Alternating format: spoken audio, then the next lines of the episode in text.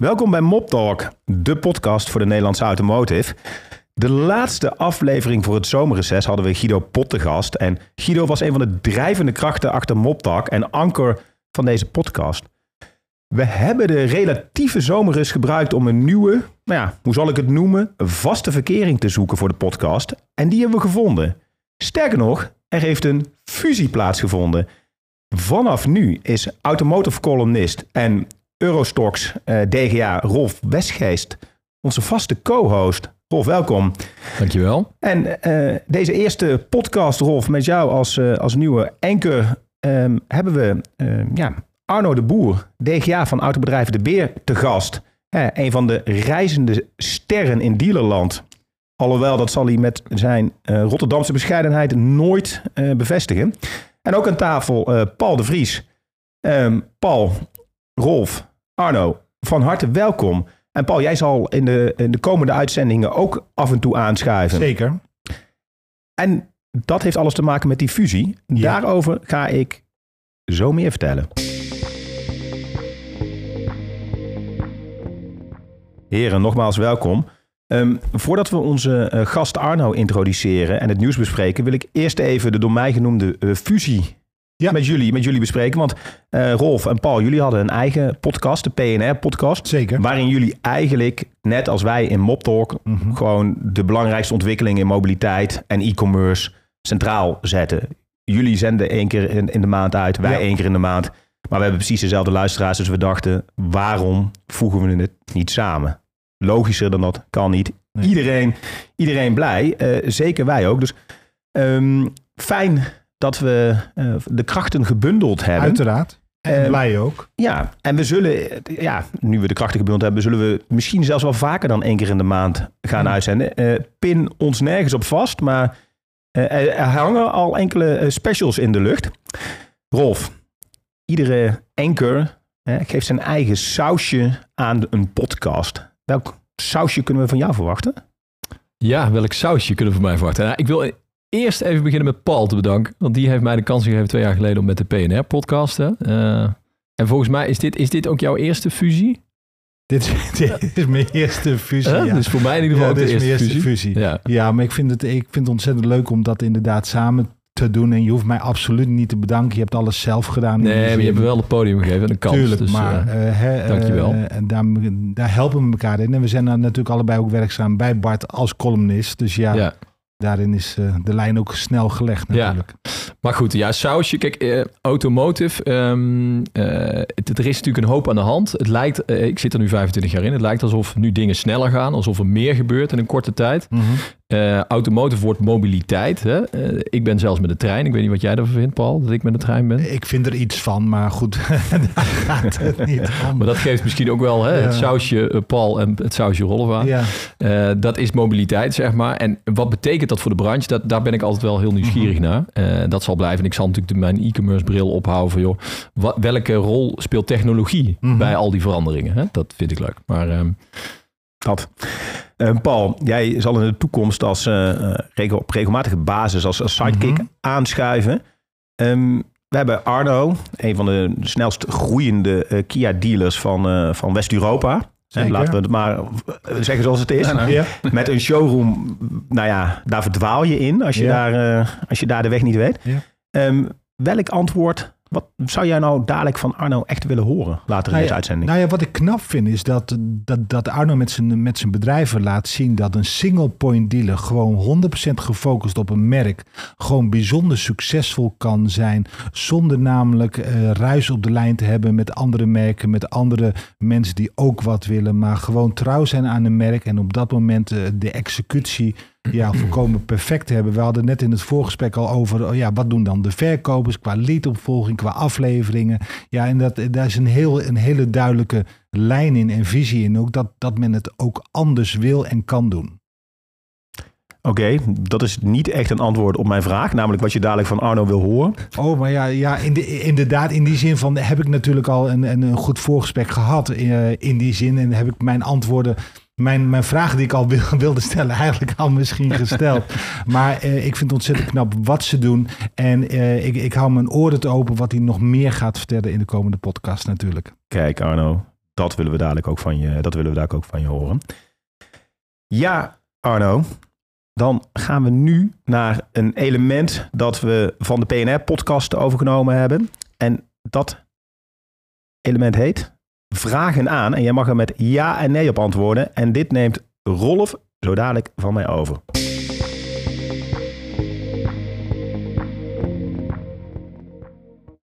Yes, Arno. Ben je er klaar voor? Ja, helemaal. West-Europa, hè? God, het wordt steeds groter. Het is lekker. Komt-ie, de stellingen. We hebben er acht voor vandaag. Ik geef mijn laatste euro liever uit aan Google dan aan een goede verkoper. Nee. Oké. Voor verkopers in een dealerbedrijf is het 5 voor 12. Die moeten zich omscholen tot ander soort werk dan dat ze de laatste 25 jaar hebben gedaan. Ja. De automotive loopt ver achter in de online retail. Ja. Oké, gaat goed. Wij als Kia-dealer profiteren van de invoering van agentuurschappen bij concurre- eh, in vergelijking met concurrerende merken. Ja. Over 10 jaar is mijn webshop leidend en niet de showroom. Nee. Oké. Om auto's te verkopen geloof ik meer in een belevingsshowroom dan in een online webshop voor auto's. Ja. Zonder Kia, de laatste twee, na het Fiat-dealerschap bij jullie, had Auto de Beer niet meer bestaan. Nee. En fabrikanten tot slot, zoals Kia, gaan zonder dealers nooit slagen in direct online sales van hun nieuwe auto's. We zijn heel benieuwd naar de uitleg. En die volgt zo.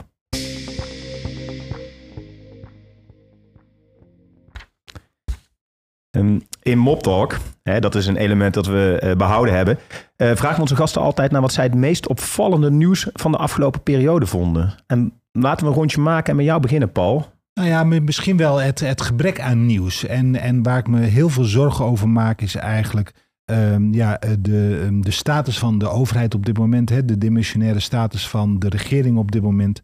de aankomende accijnsverhogingen op de brandstoffen. Die wettelijk gekaderd zijn in, ver- in verband met inflatiekortingen en dergelijke. En we zijn nu in dit land bezig om eh, autorijden voor een, voor een modaal gezin volstrekt onbetaalbaar te maken. Dat begint dan met de aanschaf. Hè. We weten allemaal al dat we een kleinere automarkt zijn als België. Terwijl het gemiddelde inkomen niet lager is. Maar we verkopen veel minder nieuwe auto's dan in België. Omdat de nieuwe auto al eigenlijk ja, eh, duur, eh, ontzettend duur is gemaakt in Nederland. We rijden ook kleinere auto's. Nou, dat kan allemaal wel een milieuvoordeel hebben. Het zal wel.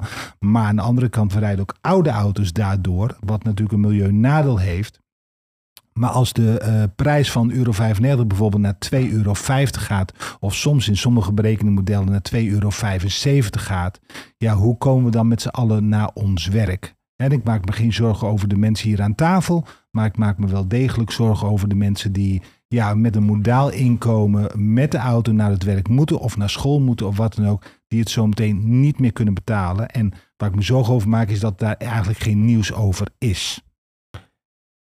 Maar wie ben je boos dan, Paul? Nou, boos je, je, je- of. Ik hoor een beetje frustratie. Waar, waar, wat- wat zou je, wie zou hier iets aan kunnen doen? Of moeten doen? Nou, ten eerste, want het zijn hun, de meeste leden van hun de ANWB, uiteraard. Hè, want die hebben de meeste leden zeg maar, onder, onder Autorijden Nederland. Maar we hebben de RAI, we hebben de BOVAG en we hebben nog veel meer. Maar er moet echt een lobby op, op, op gang en, en komen dat genoeg is. Genoeg in die zin. En ik zie gisteren een artikel op nos.nl waarbij eh, er wordt gezegd, ja, misschien moeten we er toch wat aan doen aan die accijnsverhogingen. Ja, en dan zegt die minister van Financiën natuurlijk gelijk, ja, maar dat kost dan 500 miljoen. Dus de opbrengst die ze nog niet hebben, hebben ze al uit zitten te geven. Hmm. En die moet dan weer gedekt worden. En wat gaan we dan doen? Een hogere bijtelling of nog meer BPM vragen? Oftewel, het klopt niet meer. Het gaat te ver. Oké. Ja, Paul, ik, dat, ik loop weliswaar pas 15 jaar mee, maar Ja. ja, het- is een repeterend verhaal. Tuurlijk. En ehm, ik verwacht niet dat dat heel erg gaat veranderen eh, voor ik ooit vertrek uit deze, deze nee, branche. maar aan de andere kant ben ik ook niet de persoon daarna om dan mijn mond te houden. Om te zeggen, ja, het, het zij zo. En ze beslissen daar toch in Den Haag zelfstandig. Dat doen ze ook. Hmm. Maar goed, Nou, en het gekke is, vorig jaar was de benzine op een gegeven moment ook 2,50 volgens mij. Ja, Nou, ja. heel Nederland bleef rondrijden, Ja. toch? Nee, maar eens. Maar dat wil nog niet zeggen dat we aan de onderkant van de markt niet heel veel mensen verliezen. En ik denk dat Arno daar misschien zo meteen wel een antwoord op heeft. Dat er toch heel veel mensen zijn die gewoon een nieuwe auto al helemaal niet meer Merk je kunnen dat, Arno? betalen. Ja, op zeker. Ja? Ja. En waar merk je dat aan? Ehm, veel meer vragen naar jong gebruikt. Ehm, In plaats van nieuw? in plaats van nieuw. Eh, private lease contracten, lange verplichtingen gaan we eigenlijk niet meer aan. ehm, ja, het wordt gewoon wel echt onbetaalbaar voor mensen. Dat is ook gewoon iets wat we horen in de showrooms. Dat zeggen ze ook tegen Ja. de verkopers. Ja. Of ze stellen eh, aanschaf uit. Hm. Nou, is dat wel weer positief voor de werkplaatsen. Ja, ja. Ehm, maar autorijden wordt wel echt een duur dingetje voor de mensen. ja. Maar heb je dat dan ook niet in de werkplaatsen dat mensen minder onderhoud gaan doen, omdat dat ook vrij kostbaar is?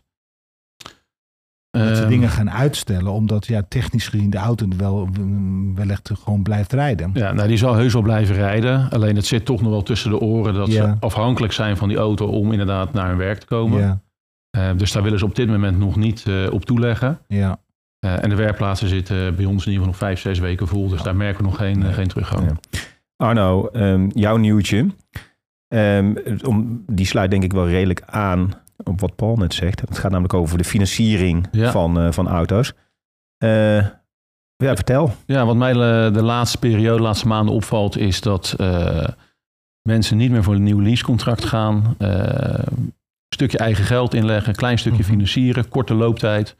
Maar we gaan eigenlijk een beetje terug naar tien jaar geleden, dat er veel auto's gefinancierd werden. Uiteindelijk is het voor de transactie ook wel goed. Ehm, maar het is niet meer gemeen, eh, gemeen goed dat mensen eh, van de ene leaseauto naar de andere overstappen. Maar we hadden jaren van 0% eh, stuntacties, even hè, overdreven misschien. En nu is het, ik hoorde 11, 12% financieringsrente. Ja. Dat is toch Ja, ook dat- niet te betalen? En dat wil je toch ook niet als, als koper aan je broek hebben hangen? Eh, nee, maar diezelfde rente wordt ook omgeslagen in een leasecontract. Hmm. de rente stijgen. eh, en er is nog wel gewoon spaargeld bij de mensen. Dus stel ze kopen een auto van 12.000 euro, dan is het zes eigen geld Ja. en een klein stukje financieren. Ja, en dan is het of het dan 10% is of 5%. Maakt eigenlijk dan niet zo heel veel uit. nee. Nee. Ja. Ja. Eh, Opvallend, want eh, we, we horen inmiddels eh, dat de leasemaatschappijen al naar contracten van, eh, eh, van 100 maanden gaan en zo, Ja. zeg maar, om die auto een beetje Ja. betaalbaar te houden. Eh, Rolf, jouw nieuwtje. Ja, deze zomer kwam Mobiele eh, in Duitsland met een rapport ehm, over ja, waar, waar men op zoekt, zeg maar, in budgetten. Hè? Dus Mhm. brandstofauto's gemiddeld 19.500 euro, elektroauto's eh 24.000 euro gemiddeld. Ja.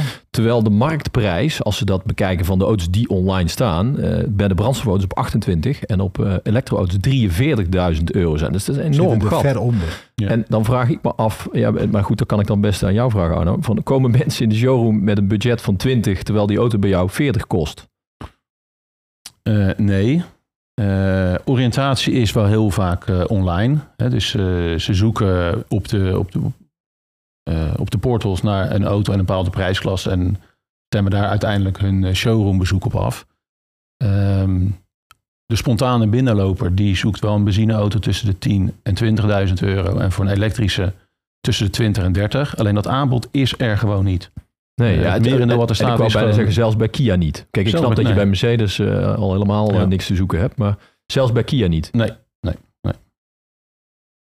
En is dat niet dan, dan eh, dat lijkt dan bij wijze van spreken dat je ja, de, de kopers die binnenkomen met de portemonnee niet kan helpen. Zo klinkt het. Eh, zo Omdat klinkt het. Ehm, uiteindelijk eh, is die particulier voor die elektrische auto is nog zoekende. Ehm, die is nog wel eh, in voor eventueel een plug-in hybride of een ander hybride soort. Mhm. Dus het wil niet zeggen dat als ze niet kunnen slagen in dat eh, prijsbudget, Hmm. dat ze dan geen auto kopen. Nee, precies. Oké. Heel goed, mannen. We gaan door naar het interview.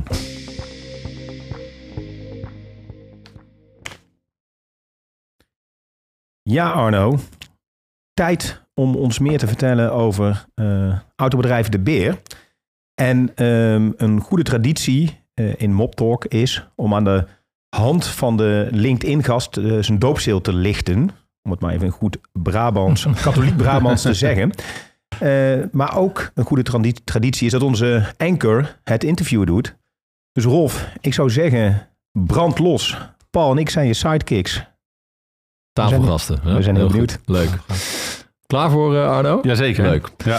Ehm, even voor jou eh, als persoon. eh naar IVA gedaan. Na 96 werkte je eh, tussen 96 en 2009 bij Notenboom, eh, Smart en Kroijmans. Ehm, was het voor jou van kinds af aan eh, dat je dacht, eh, ik heb eh, brandstof door mijn aderen lopen, ik ga de autobranche in? Nou, het was niet helemaal zeker. Mijn ouders hadden hier in Rotterdam een makelaarskantoor. Dus op zich, het ondernemen zat wel bij ons in, in de familie. Ehm, mijn overgrootvader die had vroeger in Den Haag een paarden- en een koetsbedrijf.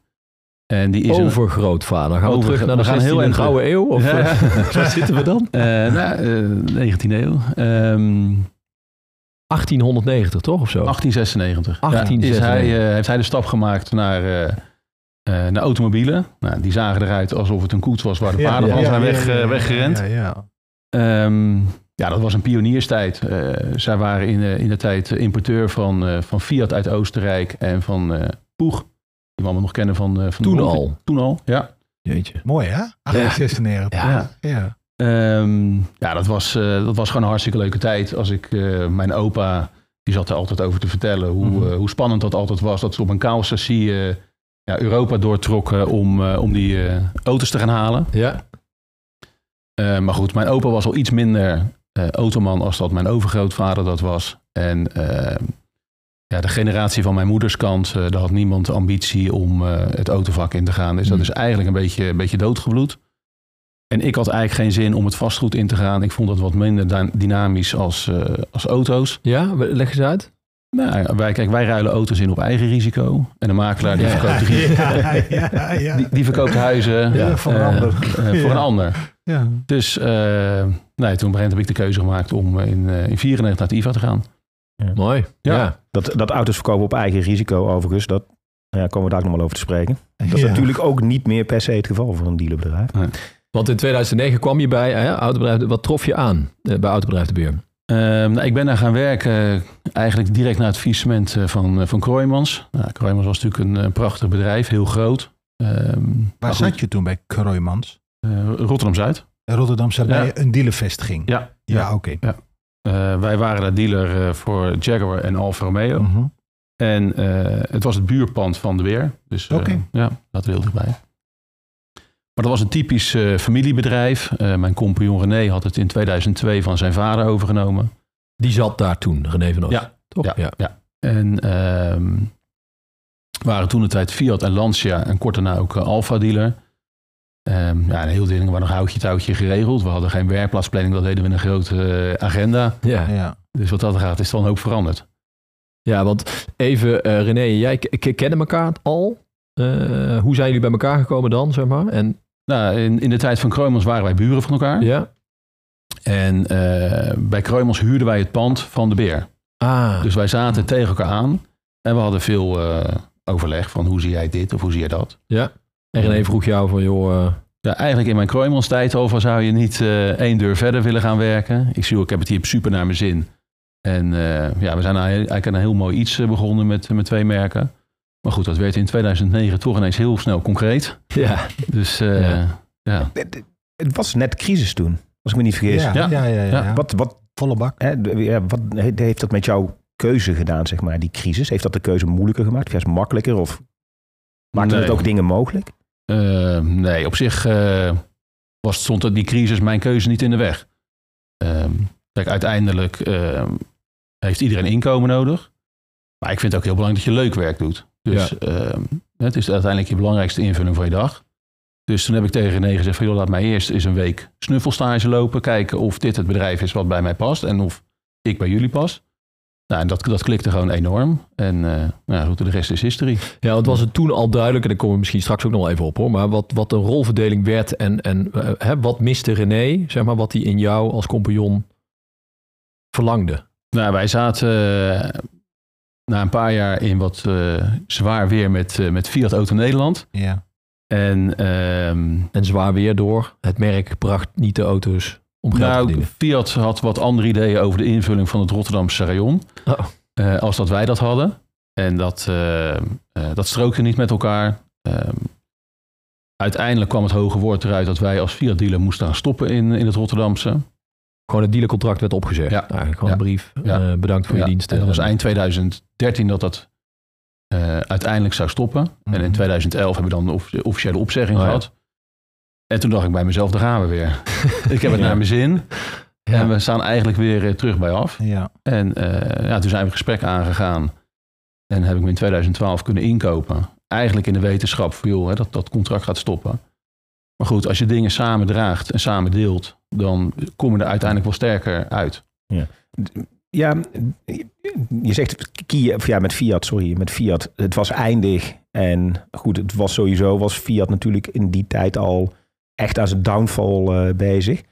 Ehm, in die periode, nog voordat we over Kia te, te spreken komen, begonnen jullie met een leasemaatschappij, met lekker leasen. Dat sprong ook een beetje in op die private lease hype die er eh, toen, net gaande, toen net gaande was. Eh, dat ging met vallen en opstaan. Maar was dat in die tijd, hoe, ja, hoe belangrijk was die leasemaatschappij in die tijd voor jullie? Of zeg je, wat het ook zonder die leasemaatschappij uiteindelijk wel gered? Uh, nou, uiteindelijk denk je dat je als ondernemer naar de kansen moet, moet zoeken in de markt. Op dat moment werd private lease heel actueel. En je kon de auto's ook nog tegen goede tarieven wegzetten. Later is het een volumemaker geworden en werd het door de uh, fabrikanten gezien om overstok eigenlijk te dumpen. Maar aan het begin van private lease kon je uh, hele gezonde transacties doen. En wij waren gewend in onze Fiat-tijd om particulieren te bedienen. Mhm. Um, en een particulier heeft altijd een specifieke wens, een trekhaak, uh, accessoires, wat uh, ja, allemaal heel persoonlijk is. En ja, wij zaten eigenlijk al in dat stramien van, joh, we, we bedienen particulieren, dus laten we dat gewoon volhouden. En die pionierstijd uh, met, met Lekker Leasen, dat was, was hartstikke leuk en heel succesvol. We zijn eigenlijk in twee jaar tijd toen naar 1100 contracten uh, gegroeid. Daar zat je dan niet te hard? achteraf wel, ja. Um, en hoe ziet de, de, de portefeuille er nu uit? portefeuille is nu rond de 650 contracten.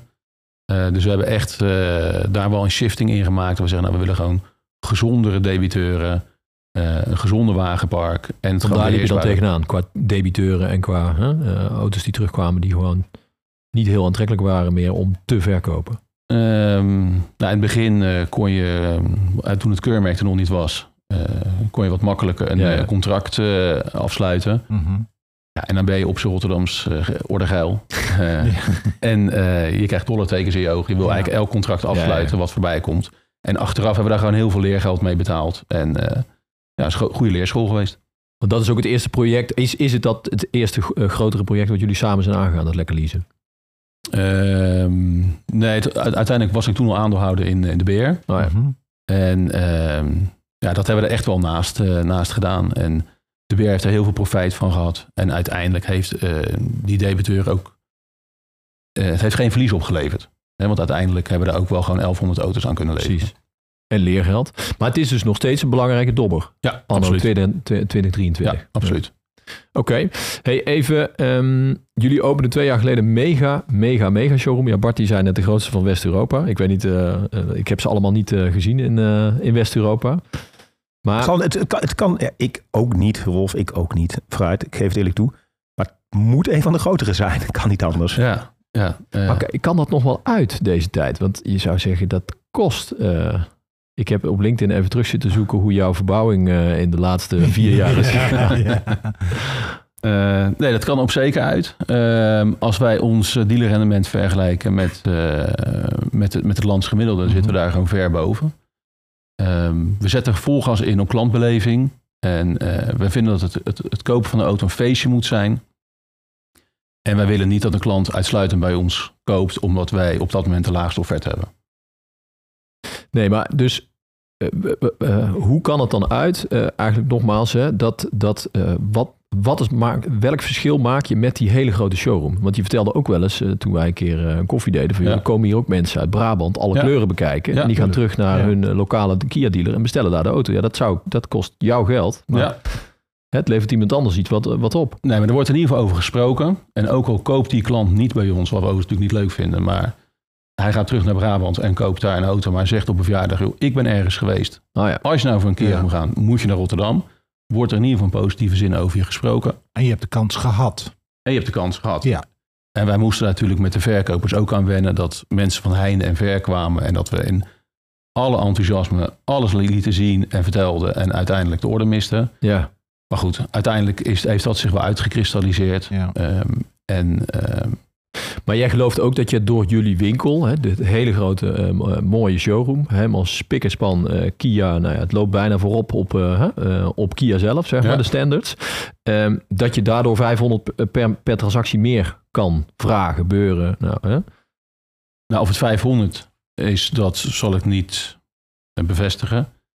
Eh, maar het is in ieder geval wel meer. Eh, en de klant is echt wel bereid om iets meer uit te geven als het gevoel goed is. Ja, ja. Eh, Ik ben er 100% van overtuigd dat dat klopt. Ja? 100%. Ja, dus in een dorpje met een krakkemikkig Kia-bordje eh, ga, je een, ga je niet eh, ga je 10 beuren. Weet en in Rotterdam in zo'n showroom 10,5. Als de klant een offerte krijgt van 12.500 euro en ben je met anders voor 12.250 euro. Hij wordt met alle egaats ontvangen. Hij kan alles zien, alle kleuren, alle modellen en dergelijke. En de verkoper is in, in staat om te zeggen, doe het nou maar gewoon, we zorgen goed voor je. Ik excuseer me liever één keer dan tien keer voor de service. Wij zijn dedicated Kia dealer. Doe maar gewoon de deal dat je de deal gewoon maar doet. het is toch dezelfde Picanto, Paul? Ja, maar de service is anders en de dealer is anders. Dat is essentieel. Ik geloof er heilig in, zeg maar, dat op het moment dat je geen showroom neerzet, maar een experience center in dit geval, dat je dan succesvol kan zijn en dat je betere rendementen En jij hebt de kunt ervaring. nou, Ja. Je zit me pr- sprankelend aan te nee, kijken ja, het, het het, het, klopt helemaal wat Paul zegt. Eh, ja, kan het niet anders het is dezelfde Picanto nogmaals. Ja. Maar die, die 250, be- hè, noem het even 250. Dat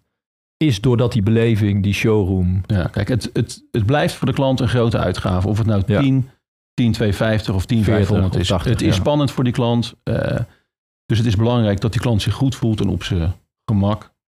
En dan gaat het echt niet meer om die laatste 250 euro. En voor die klant waar het wel voor geldt, kan je altijd nog over nadenken van doen we dat wel of niet. Maar de meeste klanten zijn er wel vatbaar voor. Maar goed, als prijs zo leidend zou zijn, dan zou iedereen in Dacia rijden. Dat doen we ook niet, weet je wel. Dus het is niet leidend. Nee.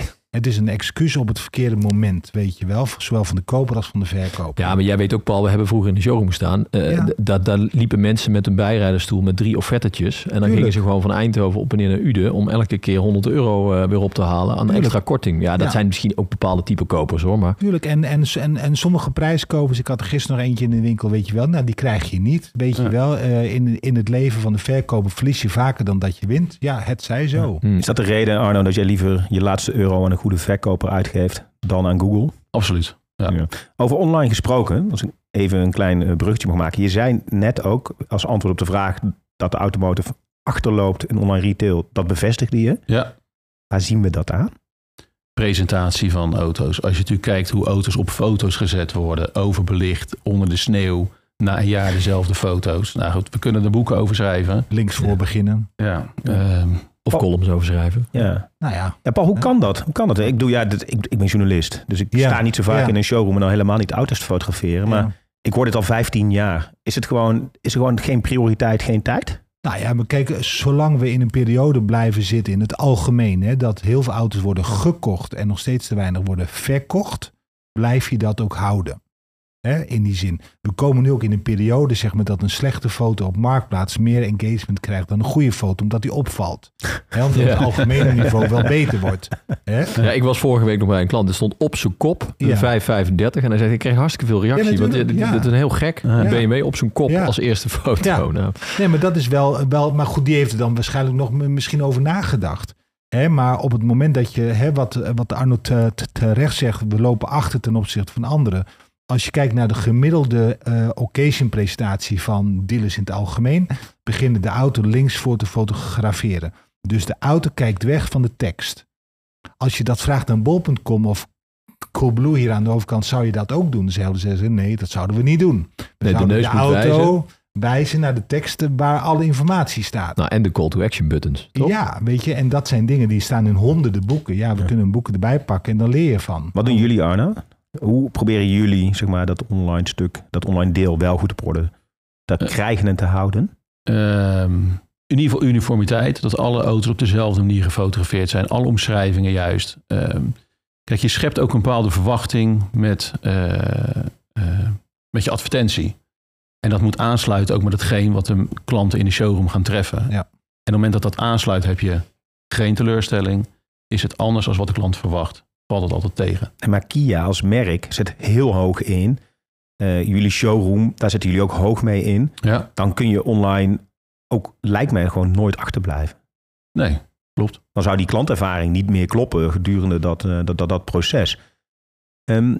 Eén vraag daar nog over. Ehm, je zei ook dat uiteindelijk je altijd denkt dat die showroom belangrijker blijft dan dat je webshop zou worden. Nou, Rolf is dat zeker niet met je eens. Maar waarom denk je dat? Omdat eh, ik ervan uitga dat een klant die een duurzaam gebruiksgoed koopt, dat wil zien, ervaren, voelen, Dus of dat dan een boot, een camper of een auto is, het zijn dermate grote uitgaven dat ze dat toch graag real life willen zien. Alleen eh, de voororiëntatie begint wel op internet. Hè, dus ehm, er zullen ongetwijfeld mensen online een auto bestellen, maar voor de meeste klanten is eh, die showroom toch nog gewoon iets leuks om naartoe te gaan. Als je er een beleving van kunt Juist, en je wil moet wel een reden geven om naar die showroom te komen. Maar nog even terug naar die online presentatie. Gebeurt het ook wel eens dat het te mooi is? Dus dat die auto te mooi voor het pand staat dat mensen dan komen die zeggen, nou hij valt me eigenlijk in het echt wel een beetje tegen. Ja, maar dan heb je in ieder geval start van een gesprek. Ja, ja. dat heb je liever. Ja, Ja, ja, ja, precies. Ja. Ja. En hoe ga je daar dan mee om? Ja, kijk, het, het, het ligt eraan natuurlijk wat de reden is wat tegenvalt. Het kan de kleur zijn, het kan de beschadiging zijn. Maar goed, over Ja. de meeste dingen kan je praten. Ja. En als het echt zo ver tegenvalt, ja, dan hebben we toch nog 130 anderen staan. ja, loop even mee dan. Ja. Ja. Hey, we gaan toch nog even een stapje eh, naar Fiat. Ehm eh Indumei stopte met Kia. Ja. Deels uit chagrijn. Hè? Ehm, voor jullie denk ik een godsgeschenk geweest. Nou, godsgeschenk is een groot woord. Alleen wij stopten op dat moment, wat ik net vertelde, eigenlijk met hetzelfde chagrijn met Fiat. Ehm, alleen dan ben je extra gemotiveerd dat als je een kans krijgt om daar eh, gewoon iets van, van te gaan maken. Ehm, we zijn enorm dankbaar dat wij eh, eh, Kia mochten gaan voeren in Rotterdam. Want even 2015 praten we over Ja. volgens mij. Hè? En Ja. hoe stond Kia toen in de wedstrijd? Kijk, want het is nu nummer 1. Zeg maar, Ja. maar hoe was het toen? Zeg maar, stond het tussen Hyundai en nou, wat, wat? Nou, het zat voor mij rond de tiende plek, tiende, elfde plek. Ja, maar ook qua klantbeleving, zeg maar. Zuid-Koreaans. eh, de Kia was toen nog niet waar hij nu is. Nee, het was natuurlijk veel meer ook een prijsvechten in de markt. Ja. Ehm, maar ja, in, in acht jaar is er met Kia natuurlijk heel veel veranderd. Ja, en hele andere klanten. Ja, Want had je toen toch ook al het geloof dat het hier naartoe zou gaan? Met het merk Kia. eh, nee. Eerlijk. Dat vind ik een eerlijk antwoord. Ja, Ik bedoel, dat, we doen hier namelijk heel vaak net alsof alles goed beredeneerd is en heel goed over nagedacht is. Maar soms moet je ook gewoon een beetje geluk hebben. Maar Ja. aan- de andere kant, hè, als je dan dus kijkt naar de omslagpunten, hè, was de eerste omslagpunt eh, met, met Kia en de vader Volkeren de zeven jaar garantie. Ja, dat geeft wel heel veel vertrouwen aan de Ja. klant. Ehm, dat, die zeven jaar garantie, die, die hadden ze al. Daar zijn ze al eerder mee begonnen als dat wij eh, dealer werden. Ja. Maar dat heeft voor een Kia wel een, een, een, eh, Hij heeft een absoluut... eh, laatste werking ja, gehad. absoluut. Ja. En aan de andere kant, ik weet nog wel twee jaar geleden dat we Brian Benstock hier, eh, hier hadden. Die verbaasde zich over het logo van Kia. Dat vond hij fantastisch, dat nieuwe logo. Kun je dat ook beamen, zeg maar, dat dat, dat nieuwe Kia logo ook, zeg maar, dat premium gehalte heeft mee kunnen geven? Absoluut, ja. Kia is wat dat er gaat eh, ja, enorm goed bezig. Wij gaan volgende week starten met de verbouwing van onze flagship store in Mhm. Rotterdam. Het interieur zit er twee jaar in. Goed, Verbouwen? Ja, verbouwen, ja. Ehm, Vertel. Ja, sorry, ik ben bij de opening geweest, eh, midden in ja, corona. het, het is tijd, niet, het is niet versleten. Nee. Eh, maar Kia heeft een eh, waanzinnig mooi eh, interieur eh, op, op stapel staan. En eh, je krijgt als dealer wel een aantal jaren de tijd om eh, aan die eisen te voldoen. Maar goed, we hebben ja, met de opening besloten om vooraan te blijven willen lopen. Dus we hebben ook Mhm. gezegd, nou, laten we dan als eerste eh, die nieuwe CI eh, omarmen. wat zei die bouwbegeleider van je? Wat zeg, wat je zeg- hangt net op. ja, sorry, maar wat zegt, je, wat zegt je financieel directeur? Ja, eh, Die je- afschrijvingen. Ja, nee, dat moet je dan eh, in één keer pakken. Eh, maar gelukkig hebben we natuurlijk met Kia wel hele mooie jaren gehad. Dus we hebben ook wel een klein beetje kunnen sparen om dit weer te kunnen doen. Maar goed. eh, Maar knap en stoer, toch? Ja. Het Ja. moet toch. Ja. En even Kia 7 jaar. Dit had je toen echt niet durven dromen. Inderdaad, een heel eerlijk en mooi antwoord. Maar wa- wat zijn inderdaad voor jou de, de, de, de drie, vier momenten geweest waarvan je zei... ja, toen kwam Kia echt boven Volkswagen. Is dat de Niro? Is dat, wat, wat, wat is dat geweest? Nou, het is natuurlijk een samenloop van omstandigheden. We hebben natuurlijk het geluk gehad afgelopen jaar dat, eh, dat wij wat minder leveringsproblemen hadden. En eigenlijk liepen alle modellen wel goed. Ja. Ehm, en de concurrentie had misschien wat meer last van leveringen. Ja, het is natuurlijk super om, om nummer één te zijn. Ja, alles Eh, viel op, bij elkaar. Ja, Ja, ja. ja. Ja, dat is eh, volslagen, volslagen uniek. Je zei in het begin dat ook zonder Kia jullie nog bestaan zouden hebben. Ja. Waar, waar baseer je dat op? Omdat er gewoon heel veel ondernemerschap toch in het bedrijf zat. Of Want, het was want car service. Was het dan was je een vakgarage geworden? Of, Nou, daar zijn we overigens geweest, vakgarage. Oké, Maar goed, dat was niet zo succesvol als eh, voor ons. voor ons als, eh, als Kia. Ja. Ehm, nee, je gaat, je gaat kansen zoeken. Ehm, en of dat dan met Kia is eh, of met een ander merk. Mhm. Nu hebben we niet verder gezocht omdat we onze handen vol hebben om, om Kia te doen. Maar ja, iets je, je gaat niet stilzitten. Ja. Ja. Maar je blijft afhankelijk eh, van één merk. Eh, eh, hoe, hoe zie je dat? Maak je dat niet zenuwachtig? Want er, hoeft maar één briefje weer te komen met een opzegging. Ja. En dan... Nou, ik ga ervan uit dat met de performance en de locaties waar we zitten, dat wij voorlopig nog wel even aan boord mogen blijven. Ehm, Kijk, want ook Kia eh, heeft nu eh, 20, 30 contractpartners Ja. volgens mij. Maar die, die willen ook zoals eh, Renault of Volkswagen naar misschien vijf of tien. Ik weet het niet hoor. Ja. Ik zit daar niet eh, in de boord. Maar Ik denk dat ze naar een stuk of 12, 13 contractpartners willen binnen een aantal jaren. Ik vermoed dat jullie daar overigens wel bij zitten. Arno. ik vermoed het ook, ik hoop het ook. Ik ga er ook vanuit. Ehm, Maar zou dat betekenen dat je ook meer vestigingen, hè, want de boven gaf aan van joh, je moet of gaan verbreden, hè, vergroten, schaalgroten, of gaan verdiepen eh, Ja. als specialist. Maar ja, met één vestiging en één merk, in één grote stad als Rotterdam, is dat misschien net te krap. Is, is die verbreding dan toekomst of is het meerdere merken toekomst? Eh, het, zou, het, het zou allebei kunnen zijn. Ons pand in Rotterdam is groot genoeg voor een tweede merk. Eh, we hebben het ook echt gebouwd eh, met, een, met een dubbele ingang. Dus Mhm. eigenlijk is alles voorbestemd op een tweede merk. Er loopt niks concreets. Maar goed, we sluiten onze ogen niet als dat zich zou aandienen. Ehm, en tuurlijk zijn we nu van één merk afhankelijk. We zijn afhankelijk van de producten die door één fab- fabrikant worden bedacht. Ja. Nou, op dit moment sluiten ze heel erg goed aan bij de markt. Maar het is niet ondenkbaar dat er een moment komt dat dat niet zo is. Eh, dus wat dat er gaat, zou het natuurlijk veel fijner zijn als je een tweede pilaar hebt. Oké, dus dat tweede, dat tweede merk, dat, dat wordt wel serieus geambieerd. Eh, er komen tientallen nieuwe toetreders Ja. aan. Sommige zijn er al, maar een heleboel moeten nog komen. Melden die zich niet al in, in, in Rotterdam? Want al is een aantal daarvan. Want ik kan me voorstellen dat ze heel graag met jullie zaken zouden willen doen. Eh, ze melden zich. Eh, alleen het moet ook wel in ons straatje passen.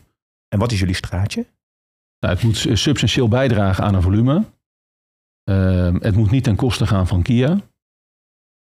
Ja, dan wordt de spoeling alweer wat duurder. Ja, nee, ik, Ja, ik, ja, ja, ik ja. denk even heel snel na. Maar dan blijft Ja. er inderdaad Weinig over. vooralsnog Ja. weinig, eh, vooralsnog Ja. weinig over. Ik- ik- En als het niet is, is het niet. Hè? Dan is het niet dat we te, eh, tekort komen.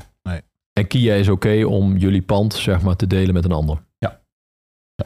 Mits je aan de daarvoor Paul, bestemde regels. eh, Paul ja, ik Ja. zit hier bij de vragen staan, de- door Rolf toegevoegd. Ehm, ik ga toch maar even aan je vragen, want jij hebt Ligier Ja. en Ligier Store geopend. Mhm. Ehm, maar één merk. Ik geloof dat jij dat juist heel comfortabel en prettig vindt. Ja, nee, maar goed, ik ben met Arno eens, weet je wel. Kijk, als je één merk dient, weet je wel, heb je maar focus op één merk eh, qua marketing, met, met passie, met alles wat je erin steekt. En dan kun je er ook wat van maken. Hè? In die zin is Ligier, vind ik wel een heel makkelijk merk, want het heeft natuurlijk een Formule 1 geschiedenis waar je u tegen zegt. Maar al die dealers die ze hebben, hebben er nooit wat mee gedaan, omdat ze met heel veel andere dingen bezig waren. En op het moment dat je je inbijt in een, in een merk, ja, dan, dan, dan zie je dat opeens en dan zie je dat ook als kans. Als ik vier, vijf, zes merken had, dan had ik mij de aandacht er niet aan gespendeerd.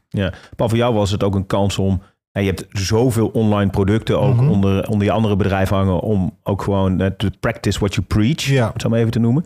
Ehm, jij kunt ongetwijfeld ook beoordelen hoe Autobedrijf De Beer online presteert. Dat zie je ook wel eens voorbij komen. Kun je daar iets, iets Nou, over zeggen? eh, eh, buiten dat uit de school klappen, zeg maar. Ze zijn natuurlijk eh, klant bij ons met, met, met, een, met een service die we via Kia Nederland hebben lopen. Daar zijn ze een van de top drie in. Qua leadopvolging, qua snelheid, qua op, oppakken. En daar zie je ook wel weer gewoon executiekracht. Hè, van, van offline een experience doorbouwen is hartstikke leuk. Maar het begint online. Het begint met die kans online om van daaruit naar de showroom te kunnen trekken. Ja, en daar zijn ze gewoon in de executiekracht gewoon fenomenaal goed in. En hoe krijg je die verkopers zo hongerig? ja, wij noemen ze onderling wel struikrovers. Ehm, Het staat ook op een visitekaartje, denk ik. Of niet Ja. struikrover, als ze dat dan nee, maar eh, alle gekheid op een stokje. eh, ze zijn bij ons eh, enorm dedicated om auto's te verkopen. Eh, dat is eigenlijk ook hun enige taak. En eh, ze vinden het jammer als eh, ze kunnen in call-drip systeem zien dat er al een collega in gesprek is. Ja. En dan denken ze bij zichzelf, eh shit, een ander was sneller. Ja. Dus Ja. de volgende keer nemen ze nog sneller die telefoon op. En Ja. die, die, die verkopers, ja, het is misschien niet momenteel economisch gezien de allerbeste tijd, maar om jou heen in Rotterdam zijn een heleboel dealerbedrijven worden agent, ongeveer met ingang vanaf nu, letterlijk vanaf nu. Of ze zijn het net. Al die klanten komen nu naar jullie. Kan Ja. niet anders. Dat zou prima zijn. Maar je zei in het begin ook dat je dat verwachtte. Dat je dat extra klandizie gaat opleveren. Ja. Merk je dat bijvoorbeeld al? Komen er al Ford-klanten eh, bij Kia? Ehm, Valt nou, dat mee? Dat valt mee. We, we merken niet dat, eh, dat er nou een hele leegloop is bij eh, collega-autobedrijven eh, qua klanten. Ehm, ik denk wel dat je met het agentuurschap een heel stuk handelsgeest uit het bedrijf haalt. Absoluut. Ja. Ehm, Voor het merk zeker. ja. Nou, de BOVAG schreef ook een rapport dat, dat eh, franchise-nemers gaan van een gemiddelde marge van rond de 3000 naar 4500 in 2030. En de eh, agentuurs gaan naar, zeg maar van 3000 nu hè, naar 1300. Ja. Ik vind het nog een ongelooflijk groot verschil. A, ga je voor 1300 eh, inderdaad hè, je broek omhoog houden en nog eh ja, fluiten Ja, naar je werk. Dat ja. je denkt, jongens, dit wordt een topjaar. Als hè? het aantal hetzelfde Zeker blijft, voor heeft het ondernemers. geen zin. Ja, maar Rolf, die, hij moet zijn eigen, eh, hij precies. moet zijn eigen Dat- verbouwing dat- betalen. Dat hoeft in de agentuurschap niet meer. hè? Nee. Ja, maar is dat, eh, hoe zie jij dat? Van, eh, denk je ook dat het van 3 naar 4,5 gaat voor jullie en dus eh, kan je om de twee jaar blijven verbouwen? nou ja, hierna zijn we er wel klaar mee eh, met verbouwen. Ehm, nou, kijk, die bruto marge zegt natuurlijk niet zo heel veel. Er zijn natuurlijk altijd een aantal partijen in de markt die van hun bruto marge eh, er gaan heel veel weggeven, wat helemaal niet nodig is. Hm. Eh, uiteindelijk gaat het om je netto marge. Ik zie jou lachen, Paul. Ja, nee, nee. Ga even door. Ehm, en het ligt natuurlijk ook aan wat, je, wat, wat moet je uiteindelijk van die marge gaan betalen. Als jij geen voorraadverplichting hebt, geen demoverplichting, geen marketing. Ja. En dat is hetgeen wat je netto overhoudt. Ja, als het volume groot genoeg is, zou het uit kunnen. Ja, maar je, je klinkt, eh, je komt uit een ondernemersgeneratie eh, hè, vanaf Ja. de gouden eeuw, zeg maar. en ehm, eh, ik hoor jou al van, ja, voor 1300 euro ga ik eh, mijn bed niet uit. Of Ja, tenminste, dat ik- model. Ik denk dat Arno dan te veel aan een makelaarskantoor denkt. Nee, nee, van, van de- dat, dat wilde ik niet. Dus Nee. ik ga gewoon voor eigen rekening. Eh, nee, dat is zeker niet. Maar nogmaals, ja, Kia koerst op dit moment niet af op een agentuurschap. Eh, en wij zijn eh, ja, vooralsnog heel erg blij dat het op deze manier gaat. Ja, mocht het gaan werken bij de andere merken, dan kun je altijd nog. eh, Ja. Er is weinig, weinig voordeel aan first mover zijn in deze. Ja. weten ze bij Ford inmiddels. Ehm, deze podcast heet ook Mop Talk. En eh, dat komt ook mede omdat we natuurlijk zien dat auto, automotive steeds meer mobiliteit wordt. Ehm, welke, in die, in, die, in die mobiliteitstransitie die nu plaatsvindt, welke rol blijft die auto daarin spelen, eh, verwacht jij? Blijft die gewoon dominant? Of gaat dat toch uiteindelijk, gaan we naar deelvervoer, openbaar vervoer, fietsen, e-bikes, noem maar op. Wat is de rol van die auto in, dat, in, in het toekomstige landschap? Ik denk persoonlijk nog steeds wel een heel groot gedeelte.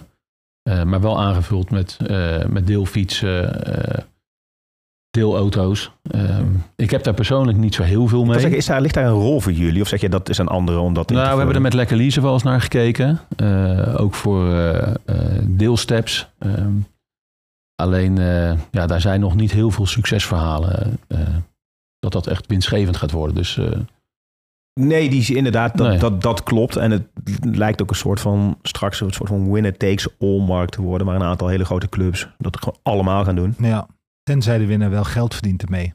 Met deelsteps of wat dan ook. Ja. En anders is het een falend verhaal. Nou ja, in Parijs zijn ze eh, Nee, recent Ja. verbannen. Dus het klinkt allemaal leuk in PowerPoint-presentaties en dergelijke. Maar aan de andere kant, niet iedereen woont in Amsterdam. Hè, er zit een heel groot gebied daaromheen die gewoon niks heeft met deelfietsen of deelscooters of eh, wat dan ook. En die gewoon, gewoon eh, afhankelijk is van openbaar vervoer en of de eigen auto.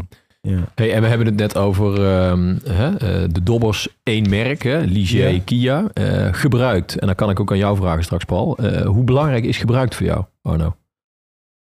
voor ons heel, Gebruikte auto's. heel belangrijk. Ehm, in mijn optiek is het ook een van de belangrijkste pijlers binnen het bedrijf. Een van de belangrijkste ja, pijlers. Ehm, het bepaalt uiteindelijk de complete transactie. Hè, dus je weet pas wat je verdient als je de inruiler hebt verkocht. Ja. Ehm, Hoeveel nou, is bij jullie nog in ruil, even? Weet je dat? mm, nou, ik denk een 30% Oké. Kijk, wij worden wel enorm geholpen door eh, auto's die op dit moment uit onze lease-portefeuille Mhm. vrij, eh, vrijkomen.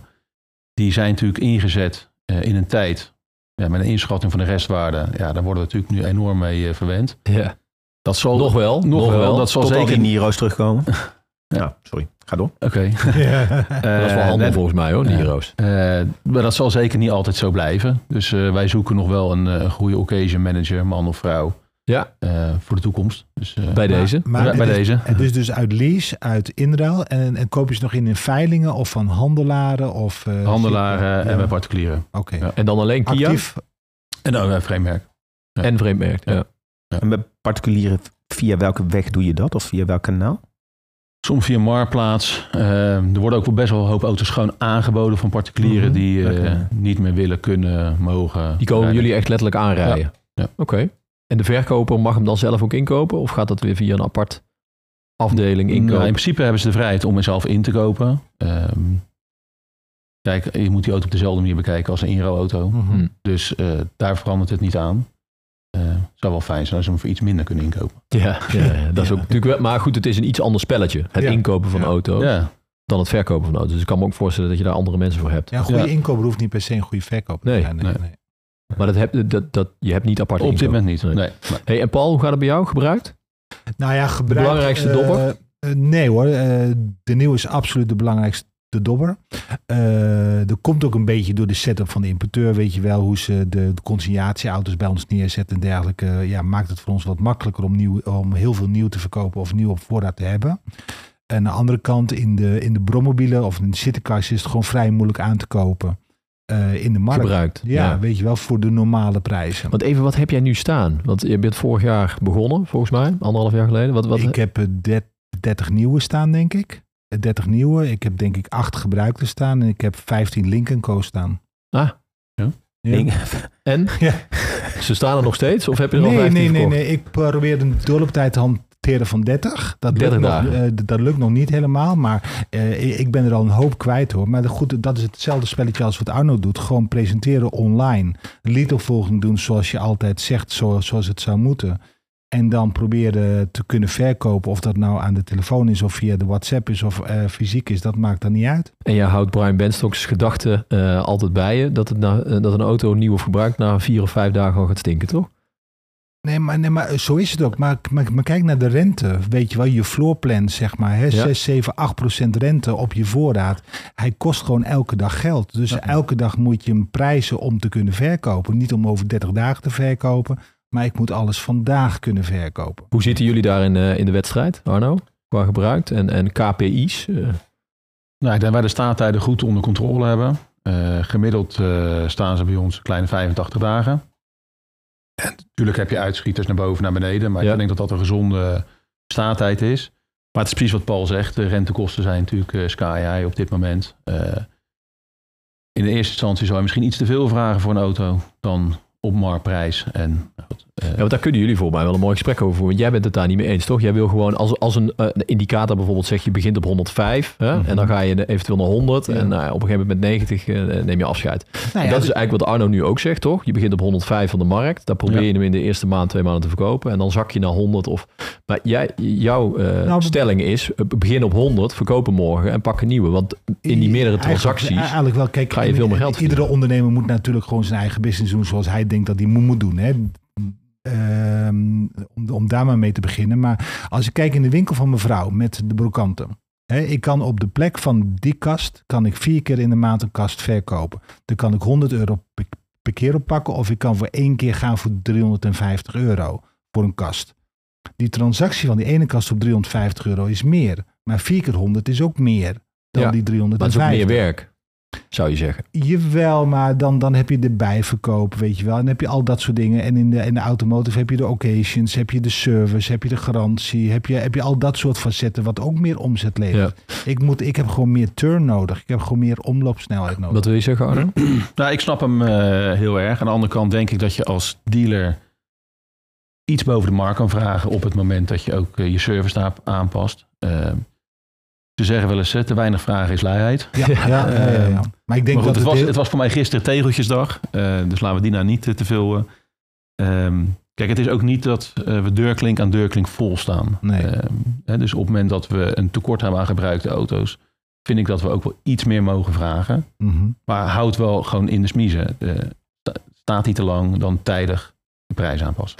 Want even eh, René en jij compagnons? Nog Ja. steeds. En eh, hoe is jullie rolverdeling? René houdt zich eigenlijk het meeste bezig met eh, de verbouwingen. De verbouwbegeleider. Eh, nee, en, en met de financiën en met, eh, eigenlijk met de logistiek tussen, de, tussen de beide winkels en het schalenbedrijf. En ik hou me eigenlijk het, be- het meeste bezig met de commercie. En dus ook nieuw en gebruikt. Ja. En de pricing. Ja, Ja. ja. oké. En je doet af en toe ook nog gewoon zelf ver- ver- verkopen nog Ja. steeds. Hè? Ja, ik loop gewoon eh, ja, actief mee in de verkoop. Ja. Dus, eh, Tot slot, we gaan afsluiten, want we zijn zo weer eh, bijna een uur onderweg, jongens. Ehm, voor deze keer jongens. Ik hoop op eh, dames eigenlijk in de toekomst ook. Hè? Dat ligt Paul? aan de enker, hè? Ja, precies. Ja, Ja, ja. ja. Eh, je zoon is aan het studeren. Je dochter doet kunstschaatsen volgens mij. Ja, klopt. Toch? Ja. Nog, ste nog steeds. Nog steeds, wat foto's langs. Wat wel heel bijzonder. ja, nee, dat is hartstikke leuk. Daar ligt echt haar, haar passie. Maar echt Olympisch, als we- wellicht Olympisch talent. Die gaan we nou, straks, Zoveel talent denk ik dat niet. mijn moeder gaat kijken, zeg maar. Eh, nee, maar ze, ze doet veel eh, internationale wedstrijden. Ze is ooit een keer eh, als, als, als kleintje nog eh, Nederlands kampioen geweest. Wat gaaf. Ja, nee, dat is superleuk. Ja. Eh, maar die zie ik ook niet het autobedrijf meer gaan. Nee. Nee, want dat was, Nee. dat was geloof ik eigenlijk de vraag. Hè? Ga- de- de- de- niet alleen willen je kinderen ooit in het bedrijf, maar ook kun je ze dat nog wel aandoen? In een wereld die zo snel verandert en zoveel competenties van. Nou, kijk, er verandert heel veel in de wereld. Maar dat is voornamelijk moeilijk voor de mensen die zeg maar, de oude tijd hebben gekend. Hè? Dus, Ja. dus, dus daar schaar ik mezelf dan ook onder. Ehm, maar zij groeien natuurlijk met de nieuwe tijd op. Dus dat, dat is al anders. Ehm, mijn zoon zou het wel ambiëren om later in het autobedrijf te gaan. Nou, hij wordt volgende week 14, dus hij is nog heel jong. Ja. Ehm, maar loopt wel elke zaterdag mee. Eh, auto's afstoffen, koffie inschenken voor de klanten. Dus hij kan alvast een klein beetje aan het gevoel wennen. En ik hoop dat eh, hij moet vooral iets gaan doen wat hij leuk vindt. En eh, als dat binnen ons bedrijf is, super. En als hij wat anders wil gaan doen, eh, ja, ook prima. Leuk man. Ja. Zo zijn Paul en ik ook begonnen, toch? Afstoffen en koffie zetten. Afstoffen, benzinetanken. 14 jaar. alles Was, Ja, top. natuurlijk. Ja. Zo hoort het. Ehm, jullie zijn eh, sinds, sinds een, een aantal jaar eh, een vast gezicht in de Automotive Dealer Holding Top 60. Eh, mijn laatste vraag. Ehm, welke positie in die lijst moet je ongeveer innemen? Wil je ook over vijf jaar en tien jaar nog bestaansrecht hebben? En wil je je zoon überhaupt nog die kans kunnen geven? Nou, ik vind het sowieso bijzonder dat wij met twee winkels eh, in die eh, top 60 staan. Ja. Ehm, Het zijn er ook niet meer dan 100 volgens mij, dealers. Qua, nou ja goed, als Maar je... je hebt Subaru serieus, dealers en ja, ja, dealers precies, nog. ja. Ja. ja, ehm, maar nogmaals, de wens is eh, nog wel om te groeien. Mhm. eh, maar niet ten koste van alles. ja. Iedereen zit zich nu af te vragen welke positie jullie staan. 54. 54 heel goed. ik maak die lijst, maar ik ken hem niet uit mijn hoofd. En ik had het ook niet opgezocht. Dank Arno. Dank, eh, dank Arno. Ehm, ja, dan Zijn zijn, we we, denk ik aan, de, de, aan het einde gekomen van de allereerste eh, ja, fusie-podcast. Laat ik het zo, eh, laat ik het zo, maar, even, laat ik het zo maar even noemen. Willen we Ehm, ook nog even Gandor en Guido eh, bedanken, denk ik, toch? Voor, de, voor het opzetten van eh, deze moptalk. Ja, ja abs- absoluut. absoluut. Gander en, eh, Gandor en Guido hebben eh, enorm bijgedragen aan het, eh, aan het succes van deze, van deze podcast. Dus daar zijn we ze zeer erkentelijk voor. En laten we dat vooral ook nog, nog uitspreken. Ehm, en het is nu aan ons om, om die lijn verder door, te, door te trekken. Gaan we doen. Ehm, ja, en dit heb ik van Gandor geleerd.